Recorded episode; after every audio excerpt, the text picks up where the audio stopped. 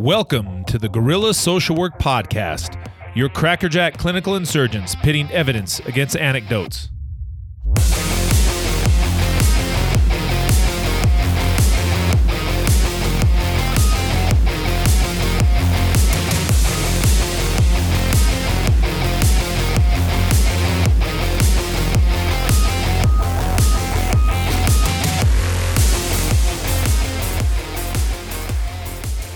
Gorilla Social Workers.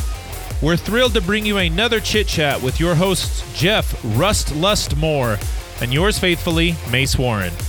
Jeff and I are both forensic psychotherapists that specialize in treating clients involved in the criminal justice system. We love sharing our misguided musings with all of you, and we thank you so much for your ongoing listenership. Today, we bring you our last installment of the Untouchable Reaction video series.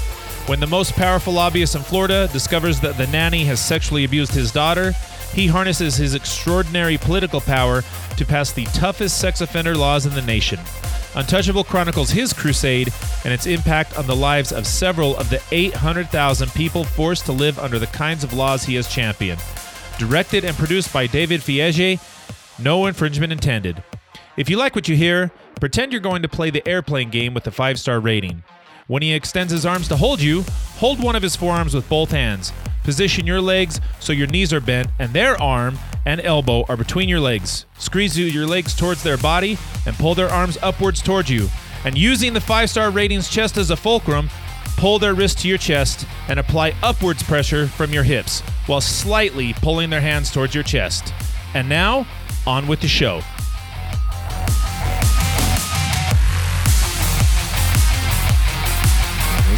Sweet. Yeah. Got the sweet ass arms. They're they are they are yeah. I haven't I haven't showed mine off.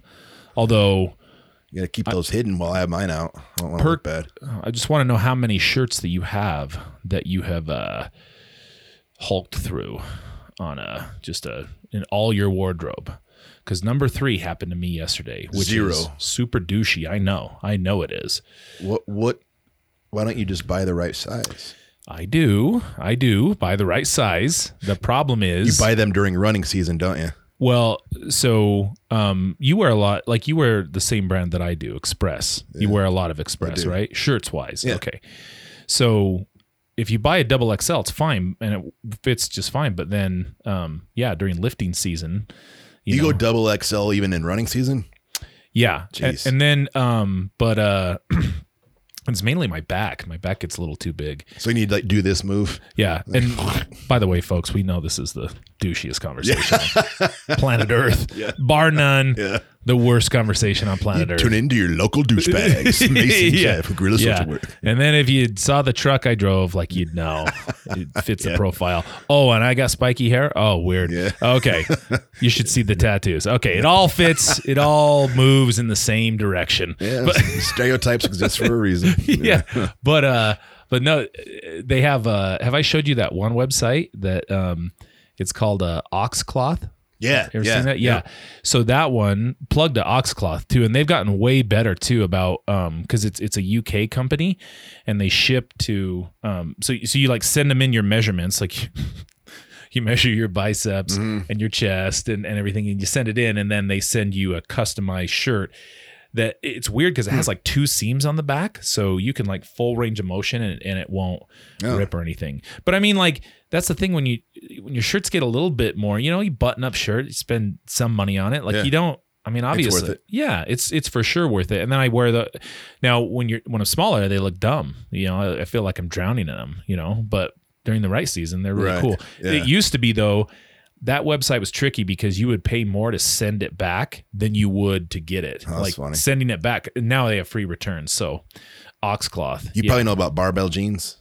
Oh yeah. Mhm. Yeah, th- those are super comfy. Yeah, those are those are like lifting jeans too. Yeah. Yeah, yeah, Okay. I can do karate in them. Do you go to the the uh, All Valley tournament? yeah.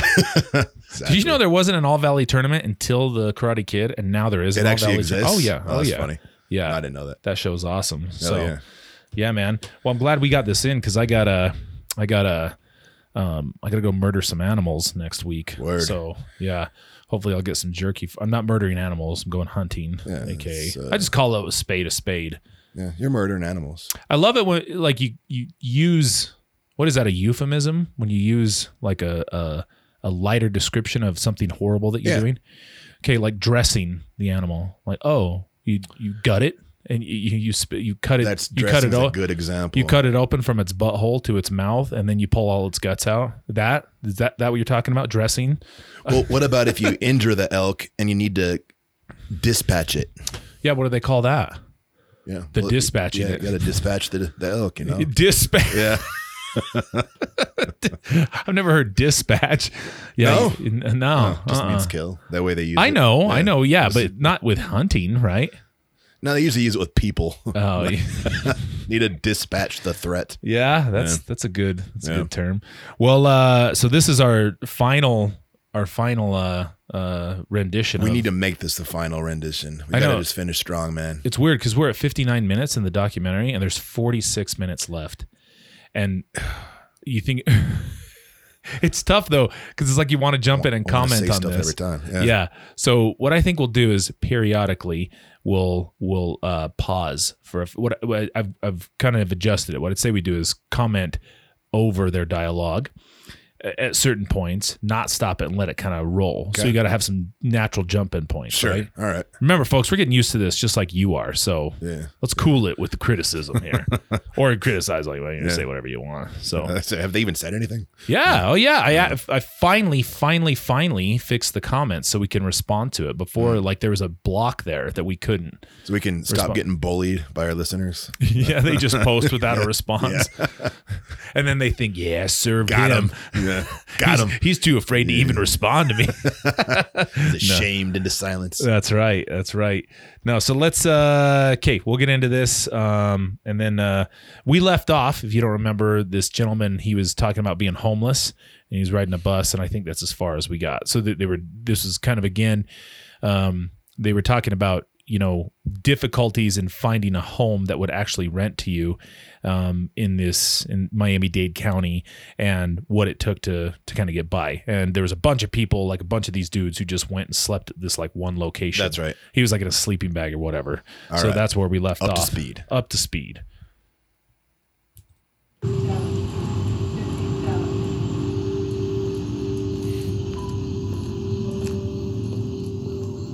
Every morning I wake up on the ground cause my curfew was from 10 p.m. to 6 a.m.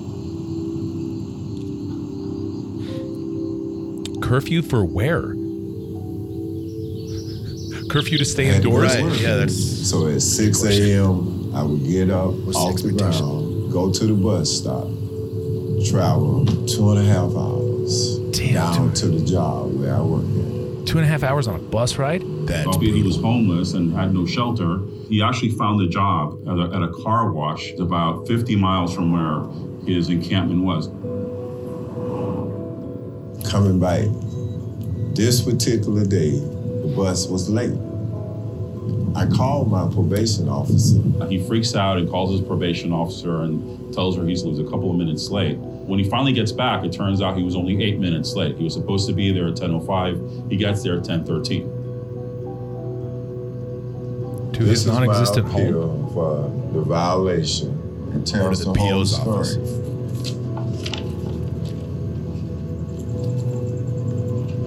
Because I was eight and a half minutes late for my 10 o'clock curfew, I got sentenced to four years Whoa. in prison. Had not committed Is that the whole crime. story? He was simply eight minutes late. My position was that this was a draconian application of the law, that judges are required to ex- exercise a little bit of humanity and some common sense. And clearly, being eight minutes late doesn't justify throwing someone in prison for four years. And they rejected the arguments of the defense. Wow. that's Issue accurate, that's says, crazy. You lose, and we're not going to tell you why. That's it. Case closed. Curfew for many, what? many of the people though? who go back to prison are going back on technical Curfew. violations. Curfew to There could be. upwards in the of parking 200 lot. different rules that they have to follow. Oh, this is important.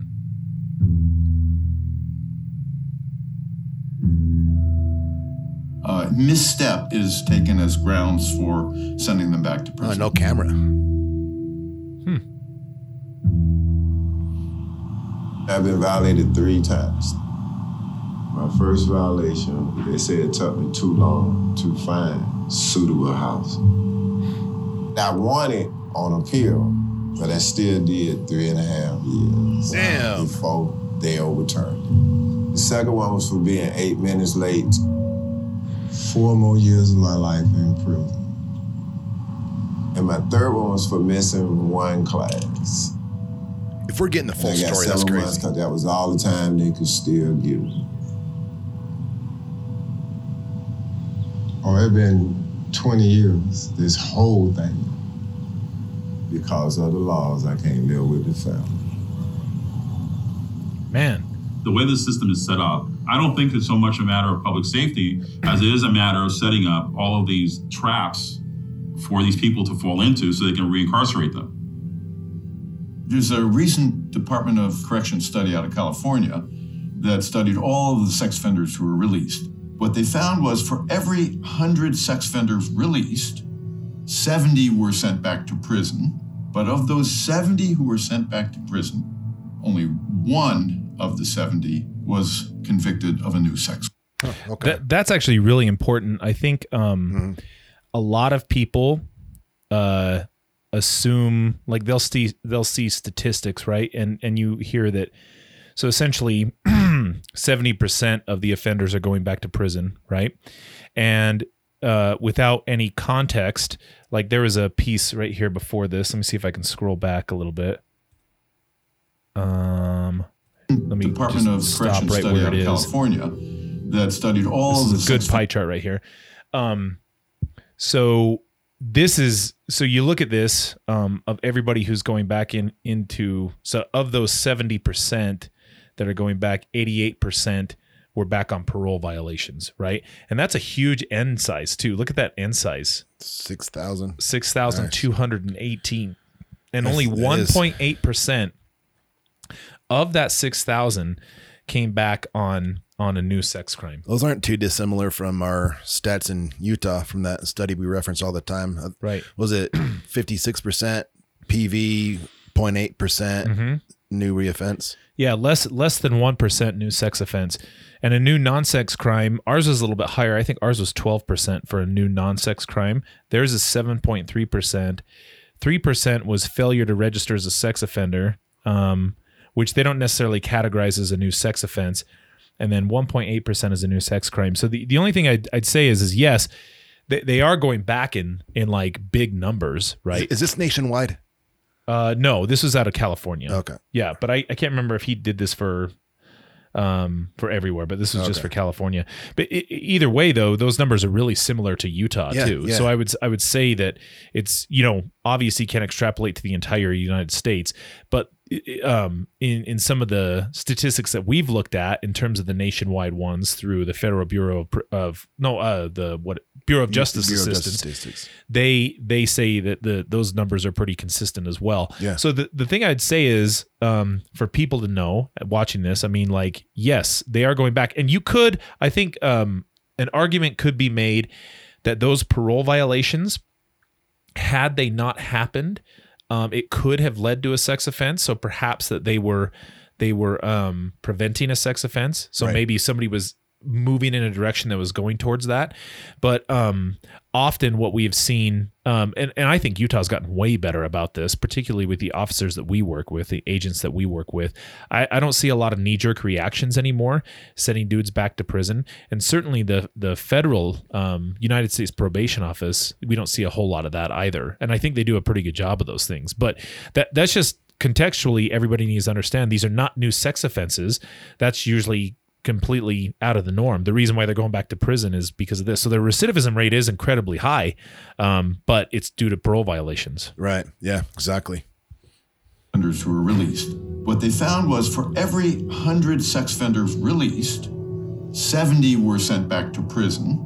But of those 70 who were sent back to prison, only one of the 70 was convicted of a new sex crime.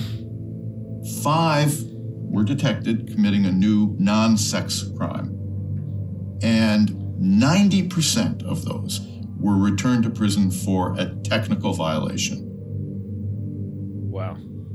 For judges that have any discretion at all, there's no question that if you uh, exercise that discretion, because you lady. see distinctions in the group of sex offenders, Dude, the look at all those reaction would be extraordinary.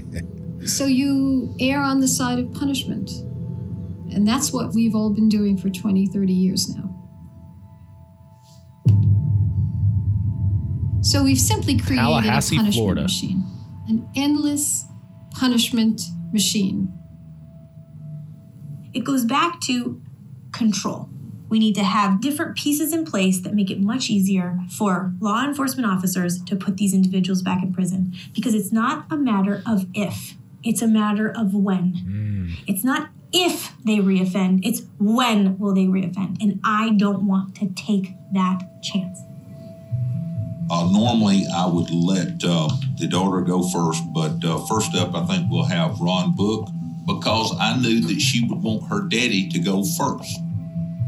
Ron? Thank you, Mr. Chairman, members of the committee. I will be brief. We cannot allow guilty sexual predators to walk free. I know, you know, and the Supreme Court knows the time has come to empower children who are being victimized. This year is one of the most aggressive years that we've ever had. Video voyeurism and sexting and porno. We've been involved in all those efforts. Senator Benacquisto, you recognize the clause. Thank you, Mr. President. I ask that Why ever let this him out then? and give voice to What's the, the- what's the concerns point? and fears of children across the state and allow them to bring their uh, abusers to justice. You know what I mean? Lock the board Like, I mean, 32 years. it seems like it would cost much more money, passes. put more Take it to strain on next bill. the citizenry to let them out and then put them back in. So just making keep them Florida in. Right. scorched We'll be there, yeah. for sexual predators. Having all four bills that you've spent months putting together taken up as the first act on the first day of this legislative session, that's a big deal. Well, there's a lot of people Designed willing to make the build more prisons the and most just to difficult place in the country for sex incarcerate Lots of what we have done affects categories of sexual assault other than children. While I may have this like deep seated stab you in the heart, kill you for committing a crime against a kid, I find sexual abuse as a whole abhorrent, unacceptable, punishable. I'm sorry, I'd put him away. Good, me too. Not Thanks forever to Ron though. and Lauren Book, That's the only Florida is now the only state in America that Matt has a Gaetz? 50-year Oh, wow. mandatory minimum. They will spend 50 years in prison if they sexually assault a child. you get in That's that's like the minimum sentence. My daughter's favorite issue this year. Now on your driver's license, there'll be a notation, you are a sexual predator. Says no, I don't think there's any legislator really that has been against these. I haven't heard anybody say, "Yeah, I really don't like these these bills." Politically, it would be hard to do. It, politically, it would be hard to do. Yeah, it's unpopular want to to make fight Florida back safe. against these things. And we know if we can make Florida safe, then we know that the entire country has a blueprint for the rest of the states in the union. We've had to explain ourselves just making this podcast. filed this session to toughen up laws. Legislators hope to have their new law in place as early as next month. A growing number of cities have bans on sex offenders offering candy at their door. It's going to require convicted sex offenders to put fluorescent green license plates on their car. The bill that would make those What sex difference would that make? have to Dude. get surgically Oh, crap! Castration before they bill leave proposed. prison. Wow. They have marked this child for life, and I feel like that the punishments are fit the crime. Governor Cuomo has signed legislation that prohibits registered sex offenders from becoming firefighters. I had a bill say that if you were a sex offender, This is you John Flanagan. drive an ice cream truck. A lot of these folks are repeat offenders. If it was something where you said 95% of the people who commit these types of acts never do it again, different story. Well, you can't find a more hot and button issue than especially pedophiles. The great fear among politicians Tom is being Ivester? thought of as soft on crime. The sentiment has been to err on the side of safety, even though maybe the net has been cast too wide. It's bipartisan support, almost unanimously, overwhelming Morris support. There is no activity of any kind in any way to somehow water these laws down or to soften them. Not in this building. This is in McLoud, Oklahoma. Yeah, I agree with a lot of what's said. Just the implementation of it and the A bill that passed the. State House of Representatives on Monday would prohibit sex offenders from visiting any recreational park in Oklahoma. State Representative Standard. Josh Cockroft Right. authored the legislation to That include 12? any neighborhood, county, or He state park look as really off young. limits Yeah. to habitual or aggravated sex offenders.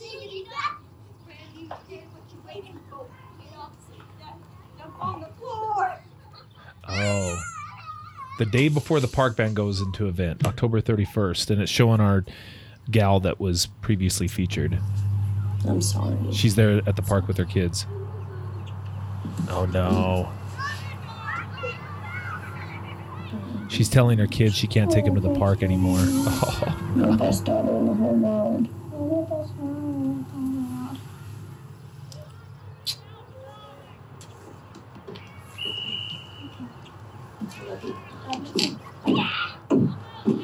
Yeah, she took it good. Look, cute little girl. Yeah. I'm very afraid of losing everything that I have now. I don't have tons, but what I have is everything to me. To go to the park. You know, I wonder if there's like exceptions to this, you know, like uh, PO discretion allows them to do some of these things. Like they're allowed if they're Certainly PO is the case here. Yeah, that'd be nice. This year, in this package of bills, Senate Bill 1666, automatically, upon conviction as a sexual predator, you lose your parental rights to your kids. Whoa. See you later. Adios. Have a good life on your own. Go I live out in the don't know nowhere. about that one. Because you're not going to have any relationships with your kids. Let's do nor should you. Whether your crime was against your kids or not, you shouldn't have that right to be that close to your kids Wow. Yeesh. Terminating the because rights. they have a hardwire problem. A pedophile sees that picture of that three month old or that five year old or the 12 year old, and they get stimulated. Perhaps. And they want to go have sex. They want to go have sex. What about with the kid? that little child? Pause that real quick. Yeah.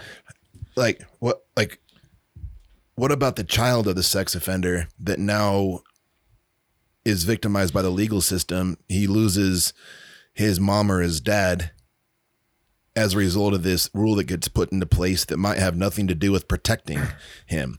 Like the there's there's plenty of cases where somebody picks up a sex offense and for whatever reason the it, it's pretty damn low risk that the kid would be a victim of his own parent. And this is just a carte blanche decision made that now strips this kid from being able to even have a choice in his father or mother being a parent. Like that's that's big time overreach. Well, right, and and I think it's because of what he was saying. He said, you know, if you, uh, you know, if a a pedophile looks at those pictures, and so what the distinction is is they're making a synonymous comparison between pedophile and sex offenders, like. In in Right. w- what book is kind of saying is that there's not really a difference sex offenders and you know pedophiles there and and I guess what is it you know all pedophiles are sex offenders, but not all sex offenders are pedophiles is a good way of looking at it. yeah. Um, and yeah, I mean, and, and not to mention, I mean, there's there's diagnostic criteria to reach that point. Yeah. Um, and so for sure, I mean, like um, I- I, think about you know a client we worked with, and he had a really hard time with exhibitionism. It was only ever against adults, though. Um, and you know, essentially this was him uh, pulling his penis out and showing it to an adult female. And really, his arousal was based on her surprise and her reaction to it, right? And it was almost like compulsive, like very similar to like addictive, to where he would talk to me about it and he would become obsessed with it and kind of develop, you know, I don't know, the not the equivalent of like a drug craving, but similar to that to the degree that he felt like he had to do it. Very obsessive, very compulsive type of behavior. Knew it was bad, but would find himself doing it anyway. Um, I don't know. I mean, based on his previous behaviors and the, I mean, he, I, I just wouldn't see him being a risk. To, he didn't have any children, fortunately for him, I guess. But even if he did, it, there was never anything in his profile that would indicate he's a risk to children. I know who you're talking about, and that's a perfect example of what my objection was to that. Right, right, right, right. And and I mean, he went back on violations due to new offenses, which probably in hit were in his best interest. Like that's one thing that you and I would probably agree on is, look, if you're reoffending in the community, yeah, sometimes a period of incarceration to kind of really be in a controlled environment to address this to the degree that you don't. I mean, if you continually commit offenses, eventually they're going to give you what is the equivalent of a life sentence to the degree that you're never going to get out, right? And so sometimes that's a hard decision on our end, but we will recommend that that like reincarceration is probably best for this guy, not because I want him punished, but because I'm saying, look, devoid of a controlled environment, he's going to find himself in even more trouble and find himself further and deeper Yes. involved in the criminal justice system. So this is probably the most ethical decision for him. He's demonstrating a, an acuity for a higher level of care. It's a tough sell to get clients to see it that way, but you're 100% right. Right. I mean, Yeah. that's, I mean, that's, I, I never look to punish clients, but that's just how it is. Right. So God, grant me the serenity to accept the things I cannot change, the courage to change the things, I can, wisdom to know the difference. is this a group therapy Oh, session? a good a one, isn't tent? it? For sex offenders? The wisdom to know what we can change. Co-ed. No, what I think have she's the learned in the last three and a half years of therapy is just astonishing. I've been Yeah, that's what it is. attracted to a particular type of young girl ever since I was around eight years old when I witnessed my two older cousins having sex in the bed with me on an overnight visit from out of town. And then she became the fantasy, and she was around eight or nine years old. And I've always been attracted to that age range since. The counselors make no They're in a bones group about therapy it. session in a tent. This is not something you park. cure. It's something you learn to manage. It's certainly possible that I would have never offended had I known what I know now and had I had the kind of treatment I've had since my release. We know from research that sex offenders who receive treatment do reoffend at lower rates than those who don't get treatment. Thank you. Correct. Is treatment perfect? No, but neither are most Mine is. medical interventions. Yeah, speak for People yourself. die after receiving chemotherapy, and we don't say, well, we're not going to treat cancer. What this that is a very candid statement. I've told the group that I'm a participate in and to my counselor, if you kn- really knew sometimes what went on in my mind, you would lock me up and throw away the key. But should we do that? No, I'm not a harm to anyone, but those thoughts occur in my mind from time to time. That's honest. What I've learned in counseling and group is how to manage them. And through that, I get some modicum of a peace of mind That takes some balls to say and the knowledge that I'm not a danger. in a documentary. Well, see, and for most people, that's just not good enough, though. I know. Like they want the the absence. Everybody of those wants thoughts, a risk-free which is not realistic. But the thing about these sex offender laws is that they focus with laser sharpness on a particular kind of risk, and it is the risk of recidivist sexual violence. Now, what recidivist This sexual violence Eric means, Janus, the definition William Mitchell Law is School. a person who's been convicted of sex crime who then commits another, another sex crime. That's recidivist violence. Now, the public thinks that that is a huge number. About to the make our public point. thinks that almost 100% of sex offenders who are released from prison go off and do it again.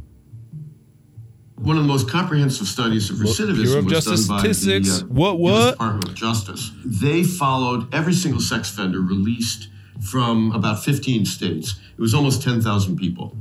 They followed them for three years to determine who got rearrested or reconvicted for another study. sex offense.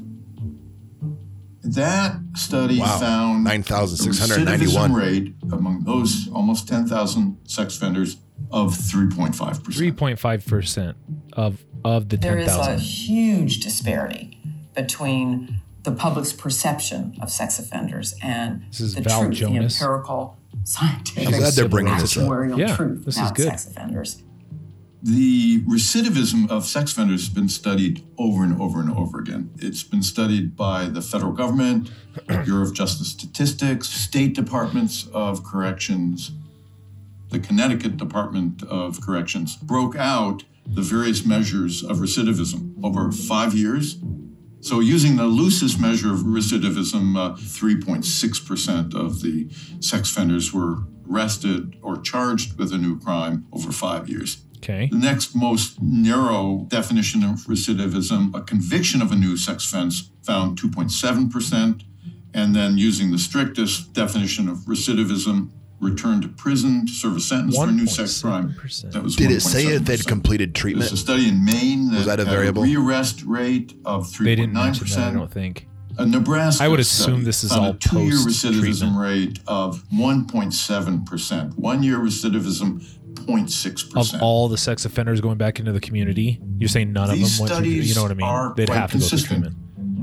So Alaska 3.4%, Arizona 2.3%, Delaware 3.8%. New Mexico was 1.8. Yeah.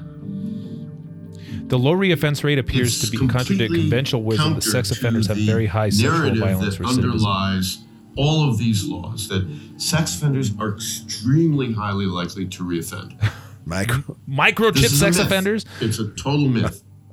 there are two different worlds here. One is the world of the politicians, and in that world, we are identifying the most highly dangerous, and these people have hugely high recidivism rates. And then there's the world of science, and those two worlds do not meet. They don't even like each other. Was microchip sex offenders a Supreme hashtag? Was that- had was its that? own role Just a in sign, uh, just a perpetrating billboard. this myth. The two most well known Supreme Court cases on sex offenders This are a case called. McKune and another case called Smith. Professor UC they Berkeley. report that the sex offender registry and other things that are imposed on sex offenders are justified by the fact that they have a frightening and high reoffense rate.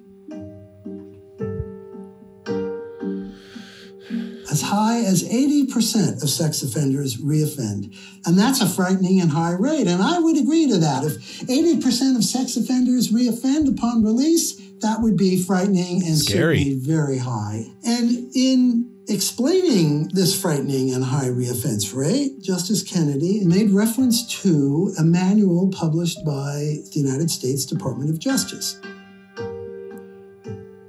The Justice Department manual cites only one thing an article in Psychology Today, a mass market magazine from 1986. That article in Psychology Today is written by a fellow who's a rehabilitation counselor. That's his only degree. He's not an academic, he's not an expert in reoffend statistics. It's just his salesmanship Is on that his Freeman. Longo? Yeah. Well, you gotta give People who don't take his therapy, they'll reoffend as high as 80%. I wonder what he would say about that article now. It has nothing in it that it cites. There's no doubt that the statements about reoffense rates are wrong. They're just, as a matter of social science fact, those statements are wrong. At this point, the phrase frightening and high has been cited in close to 100 cases. Legislatures routinely recite it in their preambles to their legislation. They cite to the U.S. Supreme Court, which rested its assumptions on nothing. So, for those of you who don't know, the the psychology today is like a. I mean, it's kind of like a. I don't know. Good housekeeping. Yeah, something like that. Like, I mean, I'm not going to suggest that there's only non-reputable publications on there. It's just not an academic journal necessarily. No, I mean we have our we have our uh our we we pay I don't know how much money to just have our agency listed on there so people can find us. It's kind of you know got some magazines in our lobby. Yeah, I never can. It's like a, oh, it's like a Newsweek. There you go. Is that fair enough That's to fair. say? I mean, Newsweek. you know, Newsweek versus the Journal of Substance Use. Like, you know, it's like not a not a, not an academic journal, so to speak. Yeah. So, um, yeah, gosh, that's that's That's fa- that's the only Freeman one. That, well, back in I'd be 19 curious what he would say about that now. back in 1980 though i mean um that was kind of the heyday of like really Mm-hmm. confrontational and um you know degrading and shame based type of treatment stuff. Yeah. You know what I mean? Yeah. So and and I mean we were only going based off of um information that we had at the time. But Right. obviously the science has evolved and and who knows? I mean, I saw on there though there was one word that I don't know if you caught it. It said 80% of untreated sex offenders. Oh. Did you see that? No. So that's what they're referring to. So this 80%, that was one uh, caption 80% of untreated sex offenders, which back then, depending on the number of cl- where this was and the number of clients that they were paying attention to, that could very well be an accurate statistic. Um, but, uh, and especially based on the therapy back then and the and the sentences back then. Um but uh, nowadays it's just it's just way different. So so that even you're talking about untreated sex offenders versus treated and and also the you know like so the frightening and high 80% is exceptionally high. That is Yeah. scary. Um and and it's again based on everything it's not untrue that they're returning to prison. They are. So if you just want to blanket say you know uh they they recidivate and go back to prison well yeah of course they do you know based on these things on nothing. You, you wouldn't make any decision affecting your life on the basis of things like that. A hundred judicial opinions that uphold laws that say, yes, you can put this person on the registry. Yes, Wow, someone like on that the registry statement, cannot go to a library, cannot go to a park. In Florida, they can't live anywhere. In the city of Miami, You're throwing thousands of people onto the streets, out of their houses, out of school, wrecking their marriages, wrecking their any prospect they may possibly ever have reintegration into the community based on frightening and high, decades of recidivism, 80% which came from nothing.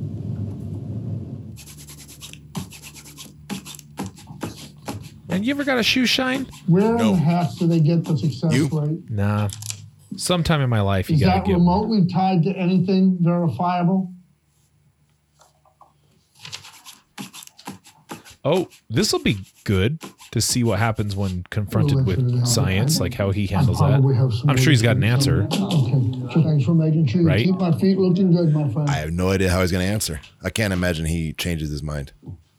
I occasionally I- force I wouldn't change his mind. people that I know to read some of the studies that I've read. And sometimes they read them and they put them aside and they just say, I don't believe it, just like Mr. Book. Or I don't care.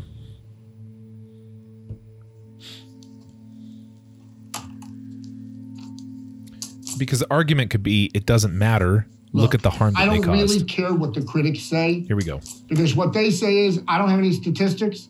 I suggest to you their statistics are made up and they're phony baloney. Fake news. They make it look like it's something other than it is. It's underreported because people don't report sex crimes True. because they're embarrassed, they're true. ashamed, they're intimidated, they're threatened, their lives have been threatened, just like my daughter's life was threatened.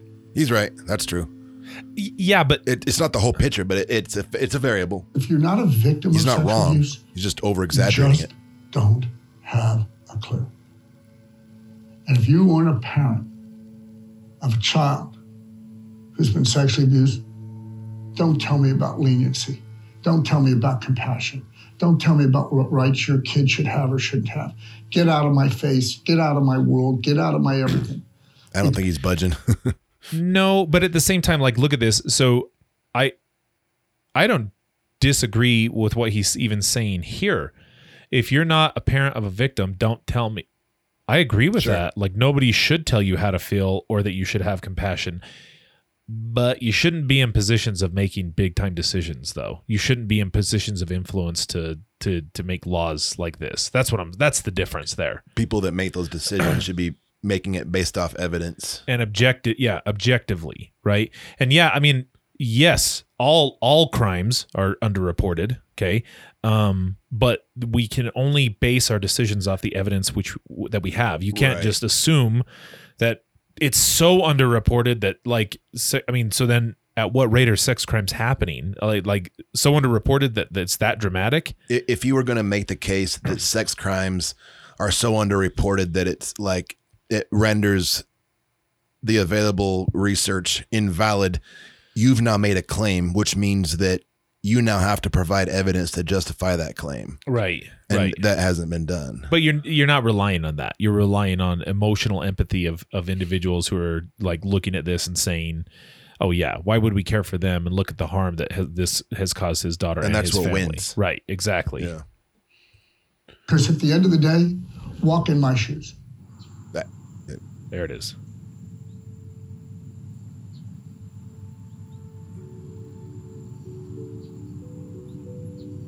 there was this rally. Sex offenders were trying to change the laws related to the registry. Uh-oh. I didn't really understand a whole lot of it, but I want to learn. I mean, obviously, I was on offender defense registry. Oh, mode, no. and I'm like, you know, we're going to take on these sex offenders. Oh, this is the lady that tracks people down, right? There was families who were fighting for their loved ones because of the effect it was having on them. It's not fair. My heart broke for some of these family members because they truly loved the sex offender that was in their life. The crime that that Or sex offender did person. is unforgivable.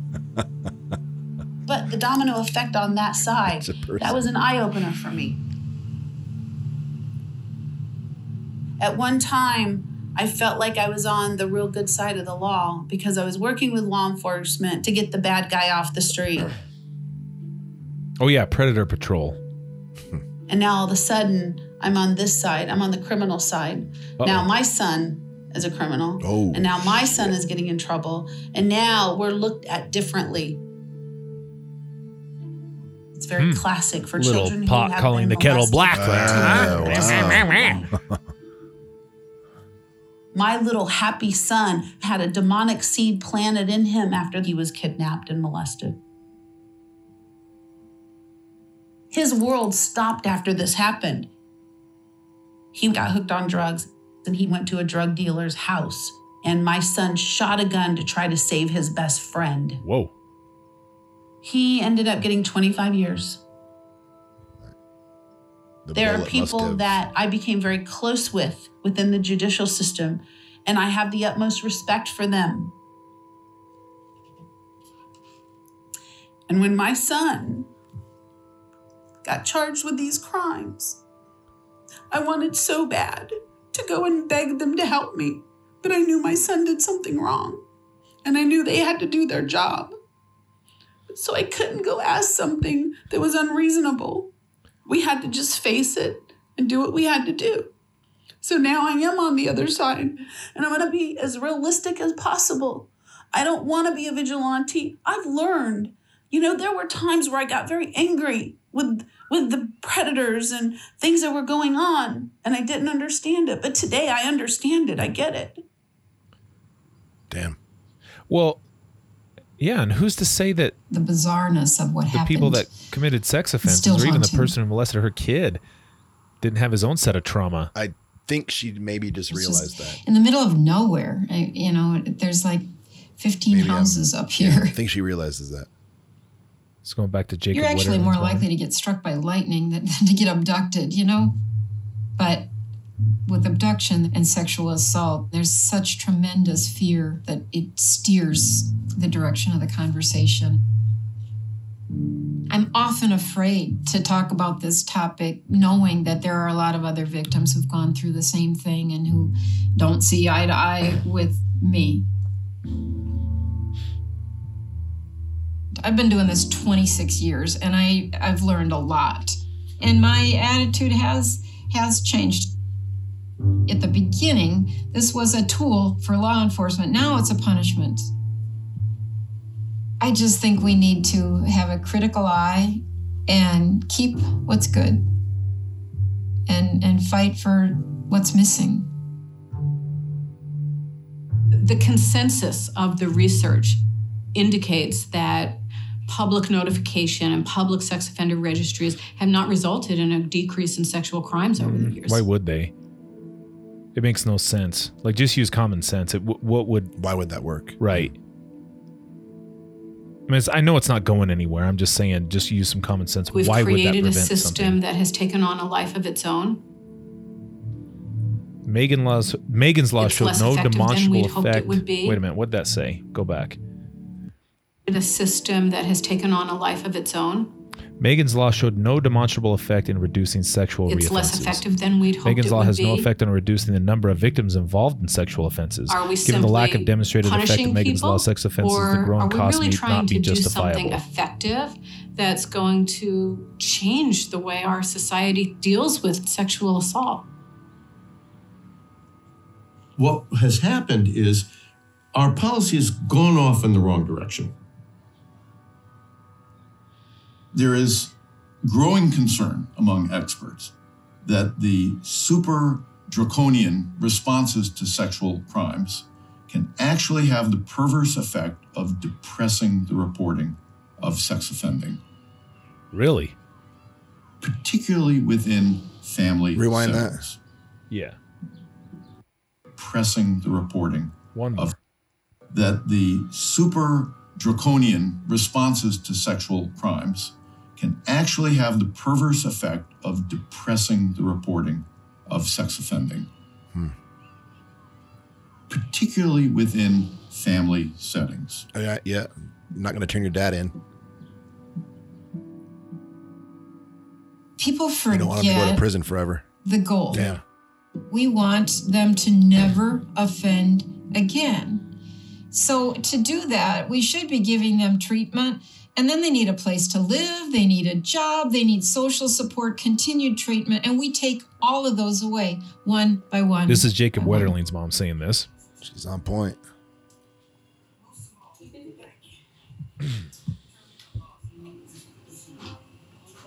She right. I didn't want my kids to know that I was homeless. They found out. Actually, I looked you up online and I found you on the registry. Honestly, I was the happiest person on the planet when I found that picture of you. I never forgot you. I never stopped loving you.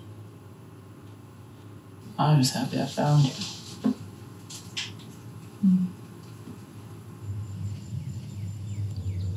This is only the second Father's Day that me and her spent time. The first time we spent time together, I called her Did he did he expirate his sentence? Is that what's going on? and went away for the four years. Uh, This was the guy that was violated a bunch of times and sent back. If they said, I missed that, if they said that he expired. Just out on parole, maybe? Yeah. Or I don't know. I'm free. Oh no, he's free. Don't He's take done. away the scars. I still got my own nightmares. Nobody know my story. Nobody know about the little boy that was raised on 21st Avenue in Tampa, Florida. And every time his baby sister went in the hospital, his daddy stuck his dick in his mouth. Whoa. Sorry I had to say it that way, but that's the truth. I walk around every day of my life with two hurts. One, I was a molested child and lived it with that all my life. Second, I missed and touched a child and don't even know how. And it hurts me every day of my life because I don't know where that came from. And nobody gave a damn what was going on with me when I was a kid.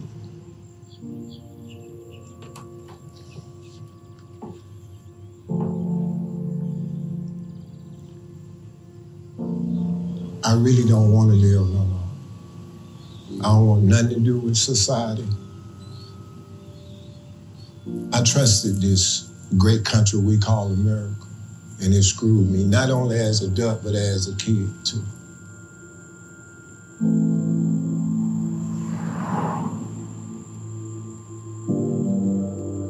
Yeah, imagine suppressing reporting because you're afraid of how it's going to impact the perpetrator Mm-hmm. Because the laws are so crazy. You know what I mean? That's a hell of a decision for a little kid to make, or a family for that matter. Well, I worked with a uh, a client one time, and she told me that when she was 14, she had sex with her 25 year old boyfriend, obviously illegal, and she never reported him because she didn't want him to go to prison forever.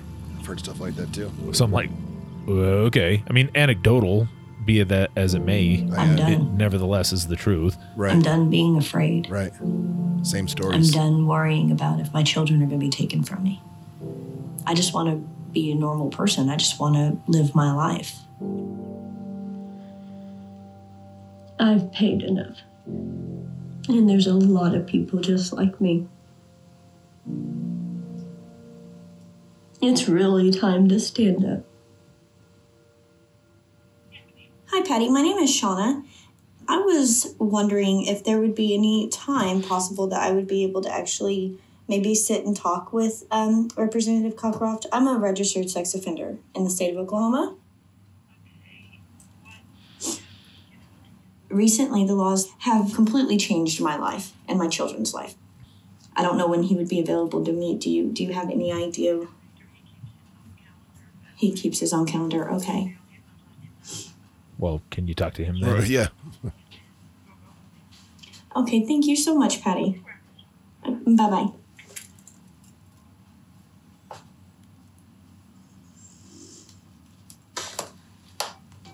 I guess keep trying. Hey, Carol, this is John. How you doing? I'm fine. Listen, um, in anticipation of me coming there Thanksgiving, uh, I- have has any? I w- Are you in touch with my boys ever? The reason I'm asking, I wonder if it would be appropriate to let them know, either uh, tangentially or directly, that I'm going to be in Conroe during the Thanksgiving holidays. I haven't I haven't seen them in yeah I haven't seen. How would you let them know years. tangentially? Ah, he may or may not be around. yeah. Start a rumor that he's coming to town.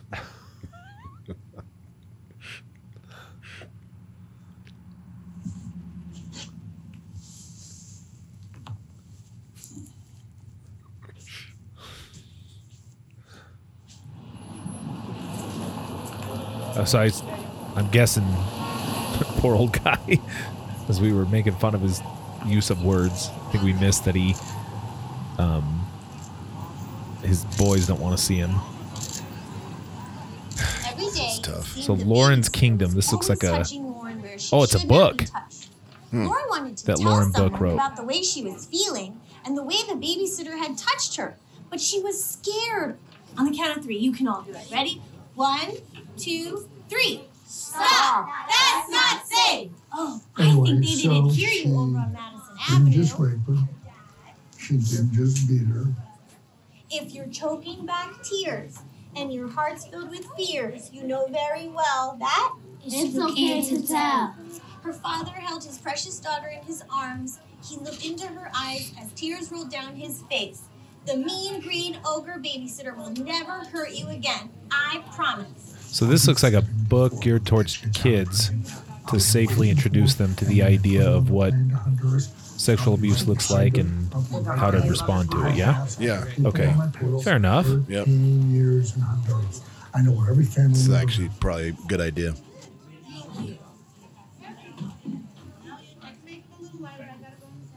How hard would it be to write a book like Yeah, that? I don't know. Yeah, I, I kind of want to read that book now.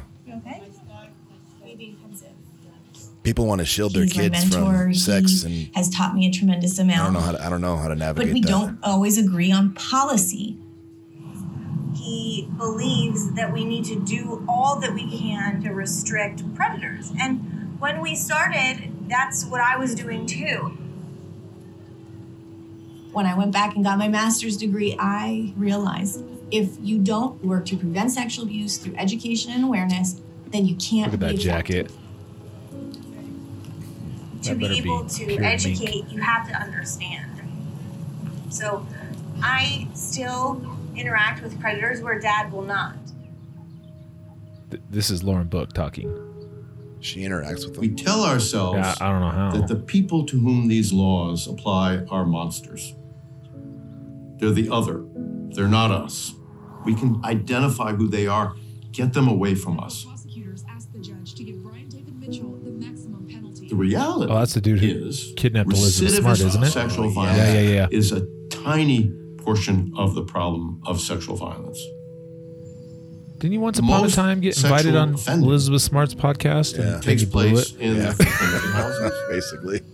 in drunken parties, on dates, with coaches, The with religious leaders, among families. That is true. These are people who are not visibly monsters. Oh, the Duggars. That guy. In That's fact, they are among us. They're us. Allegations of sexual assault by Charlie Rose claims that the encounter was consensual. Oh, Bill Cosby. Normal Granddaddy people of them all. who are guided by screwed up values, by permissive societal Duke dudes? messages. I don't know who that There's was. Trump. The real harm in those kind of laws is that they acquit us as a society of our deeper obligation to change the mores, to change the values that allow sexual violence to flourish. That's what we really ought to be working on, not some foolish laws about Halloween candy or license plate color. We have limited resources, and every five million that we spend on this program is five million that we're not spending on primary prevention, changing attitudes, and tried and true supervision. and That's what we're going there. sex offenders. Damn straight. There are choices that we're making. You cannot broad brush this issue. And the minute that you do so, you will create policies um, that are dangerous, that um, cannot be enforced. That's where I try to temper some of where dad comes from. What can we do to create smart policy to again do what? Not be punitive, to keep kids and our communities safe. What does your dad say to that? I don't know what he would say to that. He would probably tell me to lock him up and throw away the key and that there's no use for him back well, out yeah. here in, I mean, in the community. Pretty much said that the whole time. Yeah.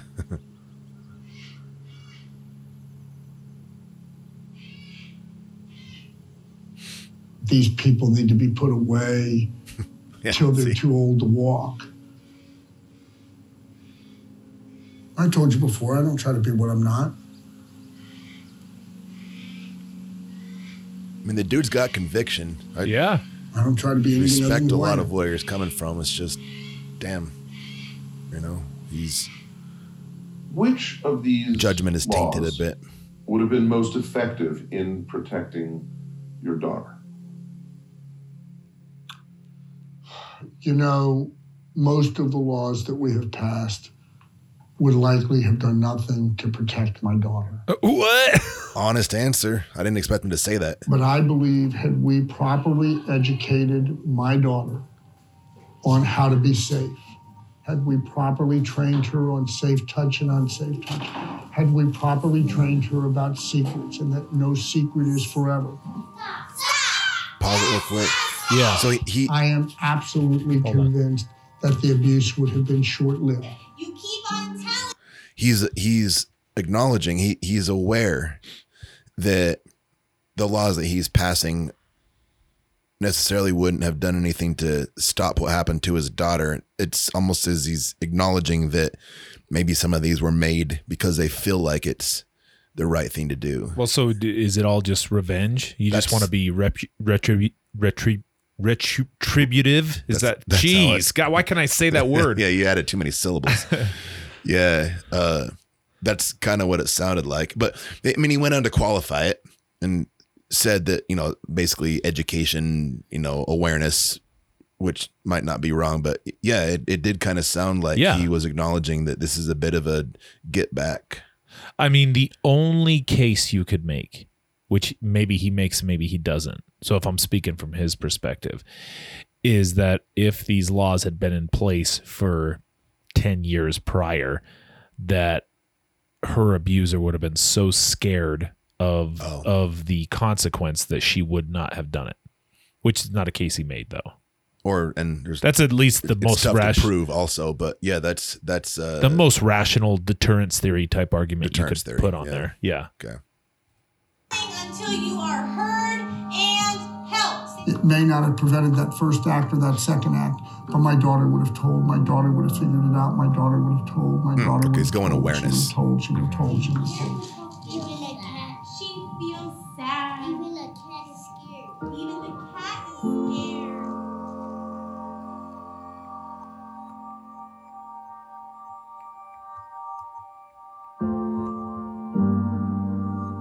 he's an angry dad who had to watch his kid endure a tremendous amount.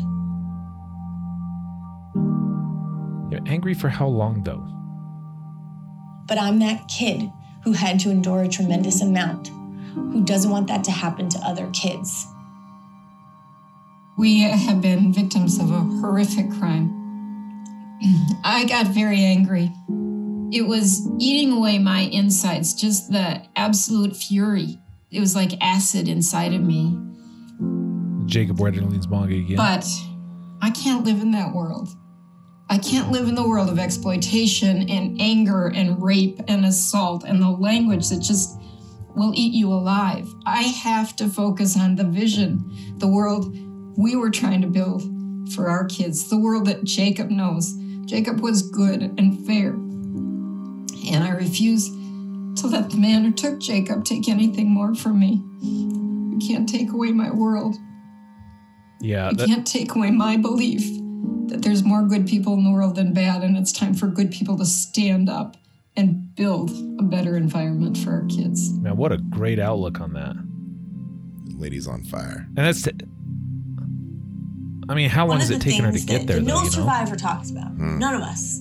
Every survivor that I've ever talked to has this little, deep, dark hole inside of us that we feel that that monster exists. That there is a Waldy in me.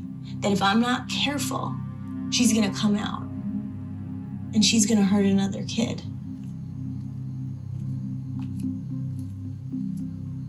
Can we get a where are they now on that babysitter? I've spoken to family members who have Nowhere to give good. up children because they cannot live in a home with a sex offender father. Or they have to sell their home, they have to move, they're living in cars and are very, very, very angry. So there is a place for anger. There is a place where that has to fire you along Oh, she got the to meeting. get something done. Did she? Or is this and just the some B only roll of her walking through that we're Congress? sitting here today is because a young lady who had no voice and felt Be a different invisible for so long was tired and Nah, she got her meeting.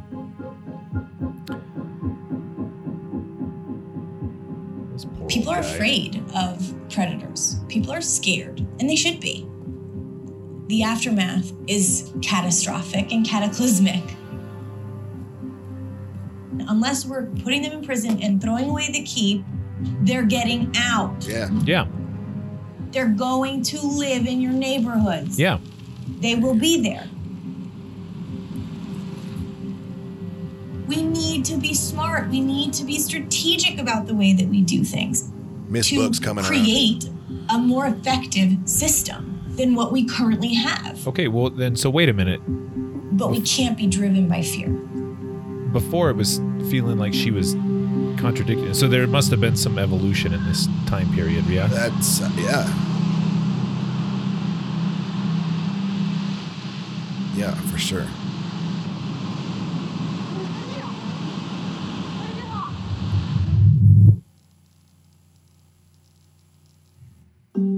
That it?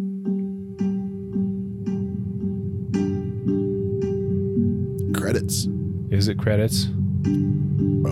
John Cryer is off supervised release and free to leave Oklahoma. That was our old man. Or young man. He is required to register in any state he moves to, of course. Standard. Clyde's daughter introduced him to a woman who has become his fiance. Man, good for you, buddy. Less than 30 days after our final interview, a neighbor found his photo on the registry and notified his landlord. He was given a oh, seven day notice. That of dude can't win. I know. Judy Cornett still runs Predator Patrol. Still, wow. They saw what we were doing. They were pleasantly surprised, tickled pink. Took our car. They're from Metro. Her son is expected to spend 17 more years in prison. Lauren's Kids secured $3.8 million in state funding last year, making it one of Florida's most supported. You know, she's Charity. decided this is the next place she wants to go. It's parents' responsibility to do everything and anything they can to support what their kids' dreams are. So. And we're actually filing our papers in the next 15 minutes. And so it's official. It's officially official. I'm running for Senate. Oh, she's running for Senate too, huh? That's a powerful family. Lauren is unopposed in her race for the Florida State Senate. Oh, okay. Did she get it? Is that my beautiful, precious baby girl? That turned into a zombie. Shauna remains uh, one of 800,000 Americans on the sex offender registry.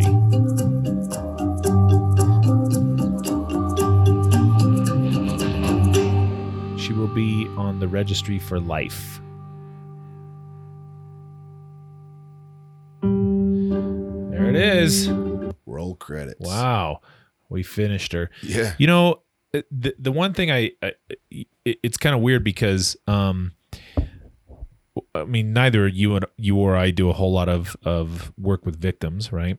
And um or uh, survivors whatever you you know kind of work that you're in. And and I suppose on my philosophy is I just don't know if you can do really good work working with both populations, you know. Not saying that they haven't. I'm saying my personal opinion is I probably wouldn't do well with both. Kind of It, it at least takes acknowledging that you might have that bias that would prevent you from being effective. At least being aware that you.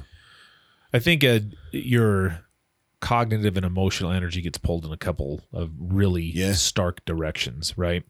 Um, yeah. So, and but I have learned enough about from you know victim therapists and that that that's why that term exists, why they've gone from victim to survivor. In other words, like they are not allowing their lives and, and how they conduct themselves moving forward to be dictated by the events of the perpetrator. And like Miss Book, she's uh, living her life now. Right, right. But you can make the opposite argument for her dad. So, like, he, you know, and he's a secondary victim for sure. I don't want to undermine his role, but, um, like dedicating his life towards some of these laws and making it more difficult for sex offenders released to the community to be, you know, successful based on some of these. I mean, you could easily make the argument that this is still uh, the driving force behind his existence. In Mhm. other words, in other words, a perpetrator abused a child, and you use that as your life inspiration to make decisions in your life. I mean, I'm not saying that your decisions aren't benevolent, but seems like a weird way to, you know, to dictate what you're going to do for the rest of your life. I know. Like my primary inspiration as a father was was gleaned from somebody sexually abusing my child. Damn, when you put it that way, it's uh. I mean, just think of like all unhappy existence. Right. Think of all the other sources of inspiration to be a good parent and Right, to, to right, right. leave a mark, you know, uh, or a legacy before you leave. And your choice is somebody sexually abused a child. That's my inspiration. He's clearly content with that, but he and he's making just you know a few minutes ago we pointed out that he's acknowledging that his the the laws that have come about as some of his life's work don't necessarily effectively reduce recidivism at least not in the case of what happened to his daughter. He's he's acknowledging almost that his efforts might not make the dent in recidivism that he wants to yet he's still being driven forward pushed on by this vengeance type motivation to to do it So, you know, I guess I feel for him I do. but I do. I feel bad for him. I mean, I don't think he has enough insight yet to kind of recognize it that way. Although, okay, so now that you know this information exists, and um, one thing therapists love to do is like show videos like this in a group type setting, you know, um, no criticism, by the way. I'm just saying they, they do that. Um, how would you suggest framing this to a client, you know, one of our clients who committed a sex offense and witnessing this to just not get like in give up mode? You know what I mean? Like, how is this information that, yeah, the public doesn't like you, they have an unfavorable opinion of you, and you know, statistical likelihood is that you're gonna violate, you're gonna return to prison, but it's not gonna be for a new sex crime. It's gonna be because uh, they've made rules that regulate your life to the degree that life is so difficult that that you know you, you will eventually slip up and go back to prison how can you reframe that information for somebody trying to recover from having committed a sex offense and now transitioning to the community off the top of my head, Yeah. I think the way the documentary was structured allows for that. One, one, here, here's something. I just had this talk with a guy today.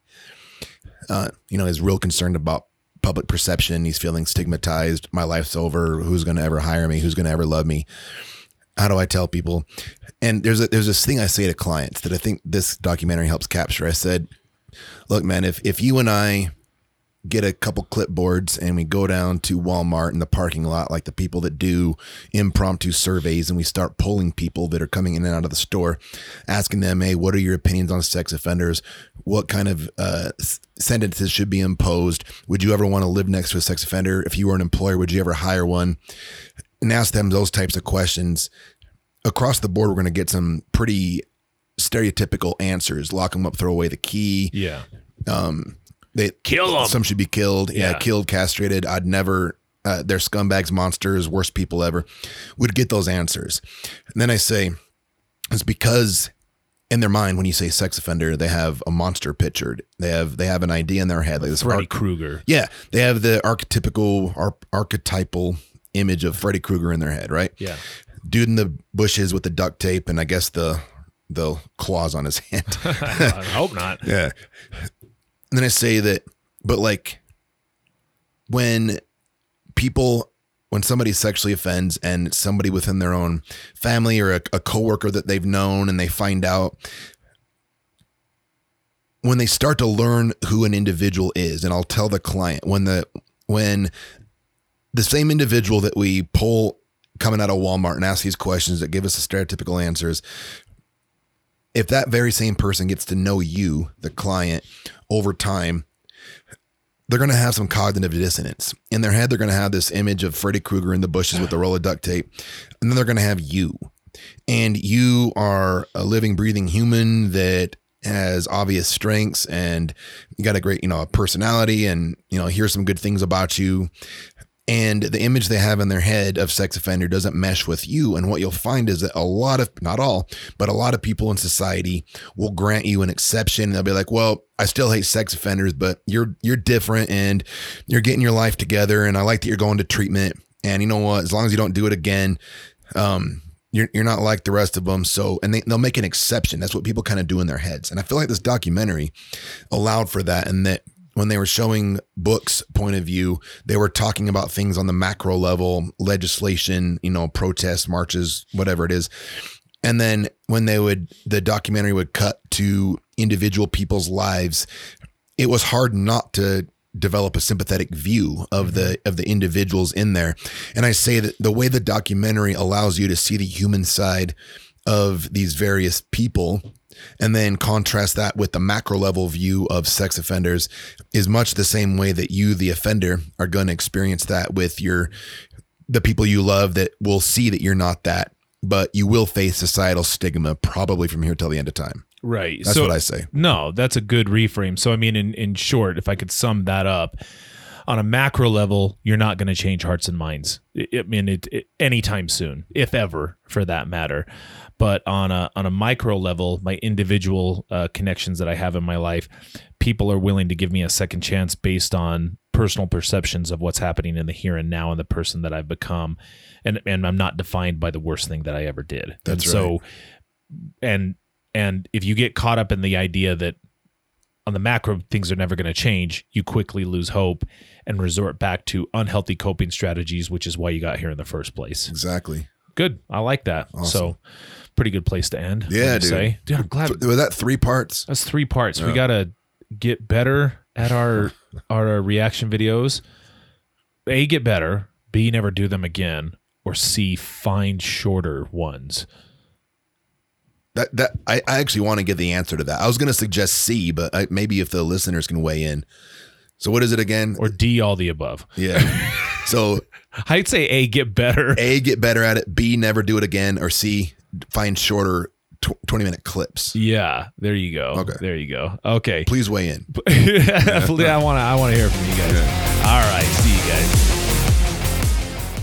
And that about does it for this episode of the Gorilla Social Work Podcast. If you like what you hear, pretend like you're going to play the airplane game with a five star rating. When the five star rating extends his arms to hold you, Hold one of his forearms with both hands. Position your legs so your knees are bent and their arm and elbow are between your legs. Squeeze your legs towards their body and pull their arm towards you. And using the five star radiance chest as a fulcrum, pull their wrist towards your chest and apply upwards pressure from your hips while slightly pulling the hands towards your chest. You can find us on Apple Podcasts, Spotify, YouTube, or wherever you listen to podcasts. Please help us grow by sharing with a friend. We'd like to stay and chat longer, but we're lying. Good night.